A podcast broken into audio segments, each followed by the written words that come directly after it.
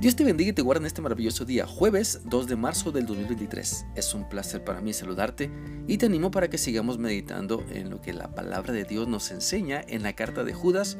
Este día vamos a leer el versículo 13, el cual dice así.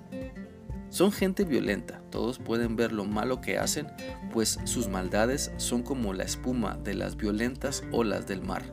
Son como estrellas perdidas, condenadas a viajar siempre en la más terrible oscuridad.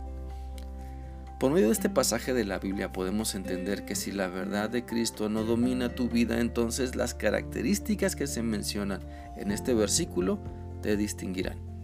Por eso debemos analizar nuestro carácter, para ser sinceros, para pedir la ayuda de Dios, para dejar de ver lo falso como normal y anhelar la verdad con todo nuestro ser.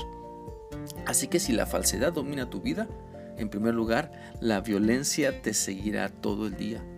Mira, si no puedes bajar tus niveles de ira, entonces no estás permitiendo que la verdad de Dios te haga entender que la paz, su paz, es mejor que la violencia.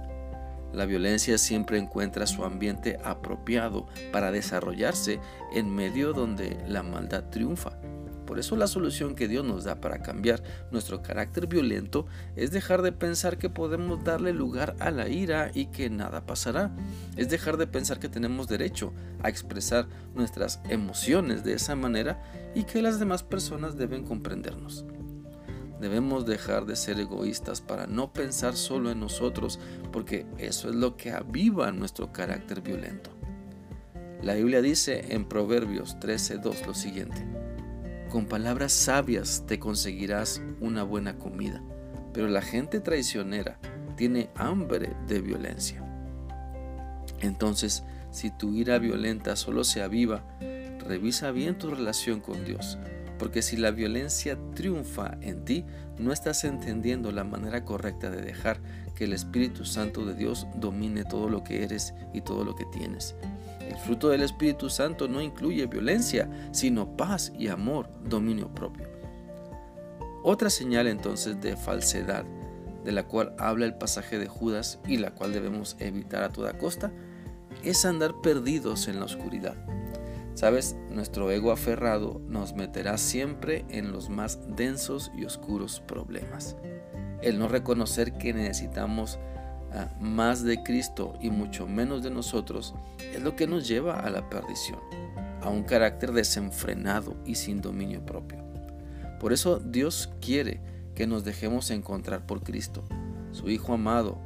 Él quiere, Jesucristo, Él quiere que atendamos a sus señales de alerta y nos demos cuenta que nuestro estilo de vida violento y oscuro no nos llevará hacia la felicidad, sino todo lo contrario.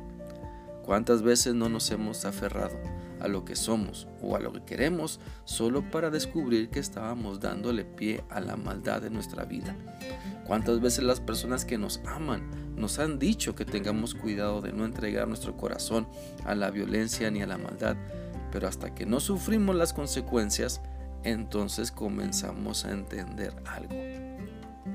Quiero animarte para que reconozcamos las señales de falsedad que hay en nuestra vida y que sobre todo se manifiestan en nuestro carácter. Mira, la Biblia dice en Marcos 6:46 lo siguiente, y después que los hubo despedido, Jesús se fue al monte a orar. Esta calidad de comunión, o más bien nuestra calidad de comunión con Dios, define nuestro carácter. Lo vemos en el Señor Jesucristo y otros ejemplos en la Biblia. Nuestra calidad de comunión con Dios define nuestro carácter mucha violencia y necedad en nuestra vida indican una débil confianza y una débil comunión con Dios. Entre más nos aferramos a lo que queremos, más violentos, más necios nos pondremos. Entre más, entre más aprendamos a depender entonces de nuestro Señor y Salvador Jesucristo, nuestro carácter será usado por Dios para ser el buen ejemplo que muchas personas necesitan ver para conocer mejor a Dios y saber que Él sigue haciendo milagros en la vida de quienes se dejan transformar, de quienes le dejan entrar. Espero que esta reflexión sea útil para ti y que sigas dándote cuenta de la falsedad que abrazas y que esa falsedad solo te lastima y no te deja experimentar el verdadero amor de Dios. Mi deseo es que sigas teniendo un bendecido día. Que Dios te guarde. Hasta mañana.